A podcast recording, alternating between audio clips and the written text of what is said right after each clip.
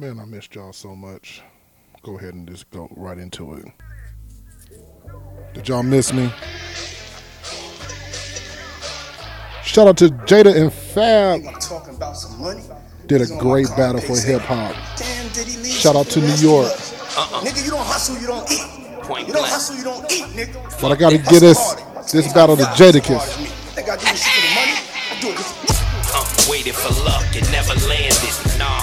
Stuck on your block, forever stranded. Yeah, I live by the ten crack commandments. Either you earn respect or you demand it. That's how I was raised. It's the liquor versus the reefer. reefer. Yeah. It's the angels versus the reaper. Uh, you might not know, but it gets deeper. Gotta come to the hood if you wanna reach us. I lay you down in the earth right underneath us. Same town, just the poor parts. Uh, the beggars will disappear when the war starts. Still out here, dog. I got war scars. You know me. I got a lot of scars. Where the floor starts. When your street smart, money's your report card. I got the deck now. I can pull a boss card. Top five.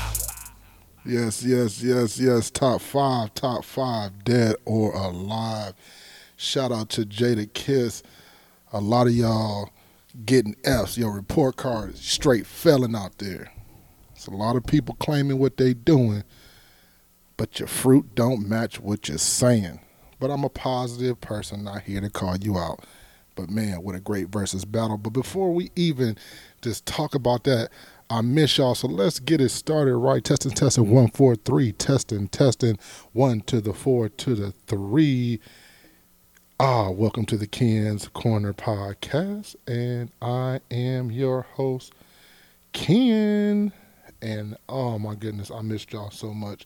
Welcome to episode number 63. Let me tell you what happened, even before I do all my introductions. I have a very nice computer, a HP touchscreen, and been taking very good care of my computer. Downloaded DJ equipment, so that's why you were getting a nice. I was, you know, getting into my DJ bag, learning how to blend, and you got the nice little mixes with the fiery speeches with the music, and something happened. That's why they call it accidents, and I cracked my screen, and in cracking my screen, I couldn't even access my computer. So I'm still waiting on HP to send me uh, the box so I can send my computer out. And so with all of that going on, I have to share computers, and then it was just a lot. So I just took the week off. I apologize. It's not neglectful as far as me getting lazy with my craft. However, I want to make sure I give you quality content. And if I can't give you quality content, I don't want to do it. So I still don't have my computer. I'm borrowing someone's computer, Uh, but I'm going to make sure I give you quality content. So I missed you. Please thank you for sticking with me, rocking with me. Thank you for the encouragement for those couple people that did give me encouragement. I'm so appreciative of that. But like I said before, welcome to episode number 63 of the Ken's Corner podcast, and I am your host, Ken. And as always, I thank you for listening and tuning into me because you honestly could be doing something else. I know that always sounds cliche ish, but I am for real. You could really be doing something else other than listening to me on a Tuesday. And when you're listening to me, and I'm so thankful that you're listening to me, if you're new, welcome. If you've been here for a while, thank you. Wherever you absorb or have your content intake, whatever platform you're using, I need you to subscribe. I need you to set the notification so you can be alerted whenever I release. And I am a weekly podcast, but I explained to you while I was off this past week. And then I need you to stream, download, share, retweet, like on all my social media. on all my social media platforms, what you can do is type in Ken's Corner, and I am on Instagram, I'm on Facebook, and I'm also on Twitter. You can also interact with me and contact me for speaking engagements and just master classes through my website, which is www.kenscorner.co. That is www.kenscorner.co. So it's been a couple weeks. Excuse me, I got something in my throat. It's been a couple weeks, and with that two week off, a lot has transpired. However, I am going to be mindful of your time and mine also. So there's no way I can make up for everything. I am going to just let you know what, you know, just the highlights. And first and foremost, I had a wonderful Father's Day. A year ago, I talked on my podcast, I believe it's around episode 11, with um, talking about being a father or the lessons that I learned from my father. And emotionally, I wanted to revisit that this past week. However, I just decided again, I didn't want to rush content just to throw something out there. And also, this gave me enough time to also just recap the feeling of admiration and joy that I have being around a father. As a person who, and again, you can go back to episode 11. I don't want to be redundant. You can also listen to my TED talk as I talk about um, forgiveness and, you know, those things of not having a father consistently in my life and what that meant to me and my drive to be a dad. So that's already been chronicled. But this time I wanted to really concentrate on the things I do have as being a father myself. So everything that I didn't have, you know, as Kanye said, everything I'm not made me everything I am. And what I strive to do is not to be perfect, but just be as real and open and authentic, most importantly, and consistent to my sons. And I have four wonderful, handsome young men who I do my best to affirm, if not every day, every other day. And it's just a joy and a pleasure that God has entrusted me to be a father. And so that was reciprocated with my sons. They cooked for me all day. You know, I'm a chef, so to be able to sit back and have other people cook for you is a much needed and much appreciated break. Did a very good job cooking breakfast and then had a nice crab boil, seafood boil. They did an excellent job. So I just just so thankful. But most importantly, just had a chance to be able to sit with my children and my wife and my mother and just enjoy the day. So they did a very good job of just showering me with gifts and admiration and encouragement and all those things, affirmation. So that's very good. So I know it's a couple weeks late, but I would like to give a personal shout out and love to all the fathers out there, whether you have a biological, whether you are the biological father, or you've taken kids in as your own in the blended families, or you've been a mentor, a father figure, spiritual father. And also, I like to just send my prayers out to those because Father's Day is not always easy for everybody because for me, it's always bittersweet.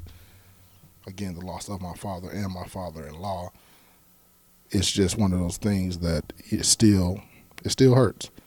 And so to being able to, you know, transfer that hurt, still have those emotions, however, be able to receive the love and happiness that my kids gave me is just it's just wonderful. So great time. And so then today, as I record, I sit and honor and marvel at my second son, who turned 17 today, and that son is by my wife. Um, I had a child previous to my marriage, but this is our the first first child with my wife. And that little dude, he's no longer little, has been through a lot and just to see him to mature and to grow has just been a joy. He is really a well, all my kids are a better version of me. Um, this one, just the simple fact that he looks like me or he has a lot of mannerisms like me.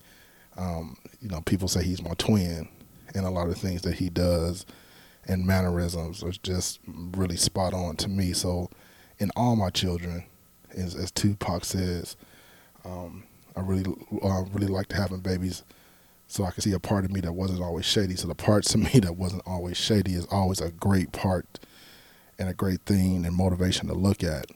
Um, with him in particular, um, following in my footsteps as a football player, much better than his dad at his age. Um, going through the college recruiting period with him has been both frustrating and rewarding. Just keeping him motivated and focused through this whole COVID situation, keeping him in shape, just doing the things that we can do as a family, um, but most importantly, as in our relationship, our one-on-one relationship, it's just been a blessing. So I salute you, son. Zeke, you're just a wonderful son. I'm so thankful that God chose me to be your father. I got him his first tattoo.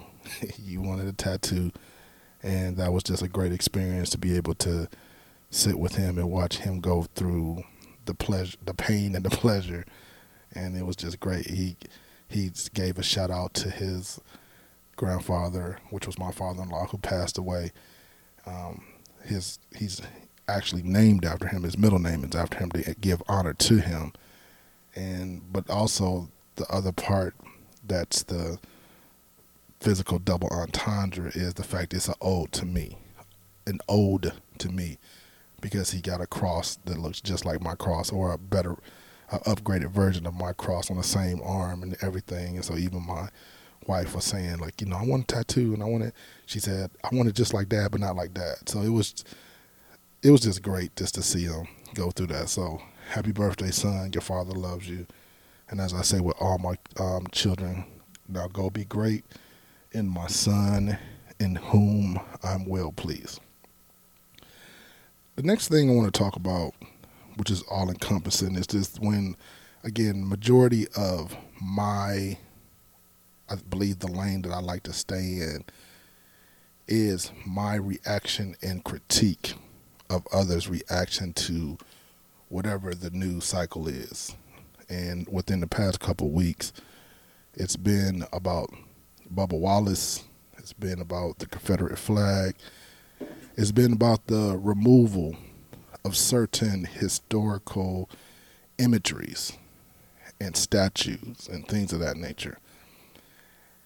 And starting with the Bubba Wallace situation is the fact that he is a a black driver and in NASCAR and if you were living up under a rock and you don't know what's going on with that situation it's the fact that one of his crew people saw noose reported it to NASCAR and Bubba Wallace NASCAR did an investigation, determined that it was a noose, called in the FBI to do an investigation. The FBI did their investigation and, excuse me, determined that it was a noose. However, it was not considered a hate crime. And so there has been an very big divide or further divide than it already has been as far as one as as African as non-African Americans, as non-descendants of Africans who were forced here against their will, will through slavery, through chattel slavery to the Americas. I find it very offensive and short-sighted, but I'm just going to stay with the word offensive that you defend what's wrong and then try to tell us the the descendants of Africans who were forced here forced here against their will how we should feel. And that's the part of white privilege that oozes out of so many is to the point where it becomes again it's part of their nature it's part of a lot of people's nature and that's that's one of the many characteristics of white supremacy primacy excuse me to the fact oh, not, not white supremacy excuse me wrong um that drew drew a brain fart and that's and you don't want to draw a brain fart when you're the when you're on you're the only one on white uh, white privilege not white supremacy but uh, one of the characteristics of white privilege is the fact that you don't even recognize the things that you say, how you det- how you want to shape the narrative to tell the oppressed how they should feel, to tell the marginalized how they should feel, and then you double down by, and the biggest you know argument that comes with this whole news thing. So first, let's let's let's address the news. The news uh, supposedly there's a lot of people. And I was a Boy Scout also, and I don't know if it's called a single slip knot or a non-functioning noose or something like that, but they wanted to get technical and said, no, this is what the knot actually was. There's a lot of people who went that route. It's this sailor's knot. It's this Boy Scout knot. It, it was a hang tie. Everybody, I have a garage and I do it. And so I'm sitting there and let's just talk about some common sense things. If there's the only one garage that has this particular knot, so let's take your your theory. Your theory is this is just a regular knot or a non-functional knot that several people who have garages have this type of knot. Cool. Then why wasn't this in anybody else's garage? Again, this going strictly by the FBI reports. It's in nobody else's garage. It was in Bubba's. Now, the other theory that was floating around, or the other, is that the garages are spaces are given to them randomly, and that no one knew that that was the one he was going to pull in. Now that one is a little harder for me to believe, but again, I do not know the ins and outs and particulars of NASCAR, so I don't know anything about that. So my because my knowledge is so limited, I can't really have a you know full fledged opinion on it. But I just I find that hard to believe. And then lastly is this knot had been here for months, supposedly, and there's supposed to have been video and photography uh, proof that it was. And I seen some pictures. I just don't know when the pictures were taken. Now the other problem I have with that is that that, that is so normal that no one sees that to be a problem. And it's much like in in certain job situations or certain school situations that's not HBCUs where you have microaggressions.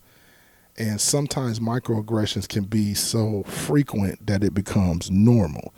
And so if you bring it to light for those who can recognize those microaggressions and report them, then all of a sudden the person who does the reporting becomes uh, gets slandered or becomes now a villain, and now that person gets attacked because they are bringing to light the norm. So as this particular thing relates to this Bubba Wallace situation, if that's been hanging there for so long, then it's such a norm of like how you, how does nobody else say, hey man, this we have a black driver. Okay, let's just say if it's an all let's just say it's an all white sport at the at this point. Hey, we got a black driver now. You know what? He may find that offensive. He may look at that and feel a way about it. So if I'm supposed to be a good, fearing Christian white man, maybe I take that person's feeling into consideration. But that's not happening. It's also not happening with the, and, I, am so happy that this is happening. As a historian, um, part of history is to revisit it. And revisiting this history, if done properly, um, can be a benefit to society. And for years, we've already known, and, and, and even more places, some places don't even celebrate uh, Columbus Day as a national holiday anymore. But the fact that it is still on the books is a problem. And so now that with this momentum that we're having with Black Lives Matter, so let me just make sure I make myself explicitly clear that Black Lives Matter and I support the Black Lives Matter movement. It's it's it's it's it's now painful that you're uprooting the hate and uprooting the the white. It's just like it's like pulling teeth, you know. When you when and that's an expression that is said that when you're pulling teeth, that it's hurt because that root, you know, it's that root that you that's digging out, that's connected to that nerve, and that nerve sends those neuro, those pain signals to the brain, and that's how you get pain. And as you're digging out the roots of su- white supremacy and white privilege, and just the some of the e- evils of the world, people that are holding on to that normalcy, it's out of that fear that they're losing some type of power. And they're defending it with their life. Now, we already know that the story of Christopher Columbus has been curated in such a way to make him seem like he was this benevolent, benevolent hero. Benevolent. Yeah, I think that's the word. Hero. and he wasn't. He wasn't. Now, there are complexities and things that I don't understand. I can only look at the historical data that I have and compare it against other peer reviewed um, data and research. But the simple fact that he didn't discover something is the fact that that was even taught and that lie was perpetuated for years shows you the shortfalls of the educational system. And so, with that, and then also with the taking down of not only the Christopher Columbus statues, but the statues of Robert um, Robert E. Lee. And the fact that they held, they're the one to hold on so tight to what they say is history. Why would we want to erect or have anything commemorating a traitor? Yes, it's a historical fact that at that time President Lincoln did offer Robert E. Lee the chance to be the general over the Union Army. He decided not to, and with with the Confederate side. Now that's where some historic some historians argue is because it was his loyalty to Virginia, or it was the fact that he supported slavery and he wanted succession. Um, there are many writings of there are some I'm not gonna say many some writings and historical accounts of Robert E. Lee saying that he did not want to succeed from the from the Union, uh, from the nation, but his actions said others, otherwise. And so there are complexities and layers that we do have to take in consideration as historians, as it looks into that. But the one thing we can be certain is that man liked slaves. That's the one thing we can be certain. Even as and so, some people will want to, you know, they were post. You know, I love to call it his um, the uh, social media historians uh, they find little memes and posts without digging deeper and finding out the all of the facts surrounding it as far as you know robert e. Lee even said that he didn't like slaves. Eh, but his actions showed otherwise. See i look at a person's actions in the moment. And so he had slaves himself his mother-in-law and his father-in-law both had slaves, and when they both passed away, he inherited their slaves. Now, the thing about it, if you were so benevolent, that's the word, benevolent, and you were if you were so pro, you know, freedom, and you, you know, wanted to, you was a good God-fearing white man then why did you go against your father in law's will? Your father in law's will explicitly said after five years, I want these slaves free. But you didn't. You didn't do it.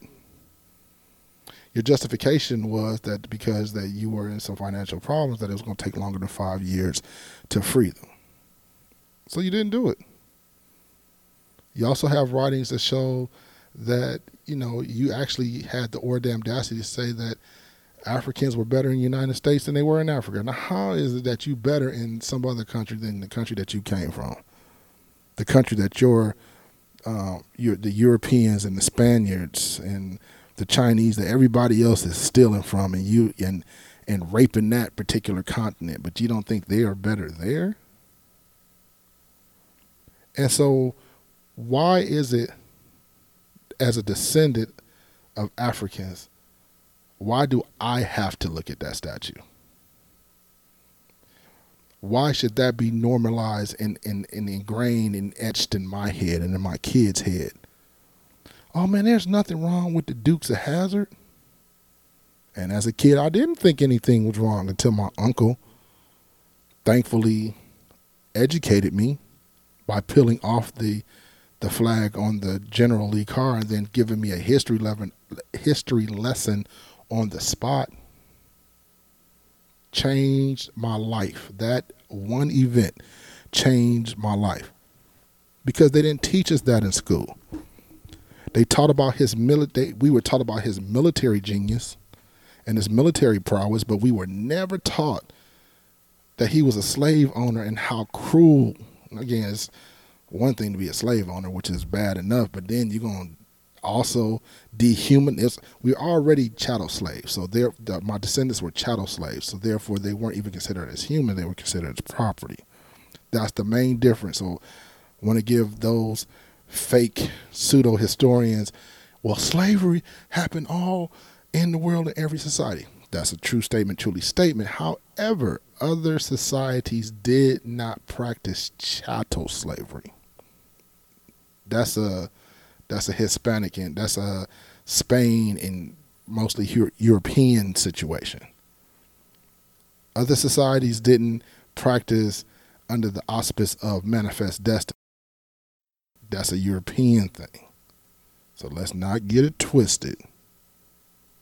So the fact that we have to normalize racism and white supremacy is not good psychologically and emotionally for our people, but not psychologically and emotionally good for white people because you you spew non-factual things to hold on to a tradition and a heritage that you really don't know nothing about other about other than the fact that he's white. There are so many other valiant soldiers that could have been recognized from guess what, ladies and gentlemen, from the side that actually won the war. Where the where the statues now? Do I? What should the statues? What should we do with the statues, Ken? Glad you asked. I believe that those statues should all be removed and put in the museum within the proper historical context and given the holistic as and curated in a way that it tells the whole story. Not just the part to make him look good, but the whole story. And so it's not a fact that we are erasing history, it's the fact that we want to tell the accurate his and her stories, not just the white version. And so I know pulling teeth hurts. I know pulling teeth hurt. But that's why they give you Novocaine to to numb your mouth. And once they numb it, they pull. And once they pull, it gives a chance to heal. So those who want to continue to hold on to white supremacy and those that are in white privilege that don't want to recognize that and be compassionate to the people who are actually being affected is going to hurt. So just take your Novocaine and let's pull them teeth. So I'm just going to go ahead and end on that. I just want to wish my prayer. I'm going to do wish. My prayer is for all of us to to heal, everyone to heal.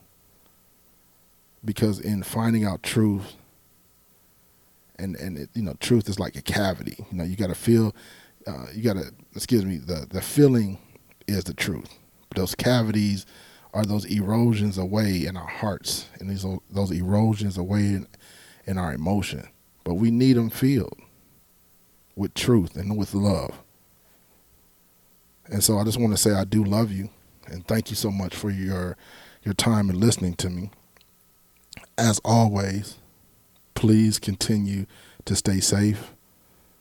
Next week, I think I want to talk about the mask. Coronavirus and the mask. Let me write that down because I do want to talk about that.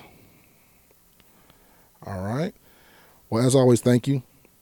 You can always, again, catch me on all my social media, which is you can type in Ken's Corner on Facebook, Instagram, and Twitter. You can also interact with me and book me for speaking engagements, virtual. You can do virtual um, sessions as we still, you know, go through this whole COVID situation through Zoom and other meeting um, applications, and you can do that through my website, which is www.kenscorner.co. That's www. www.kenscorner.co. So, with that being said, as always, I love, I trust, and I respect you. This is Ken of Ken's Corner Podcast. Peace.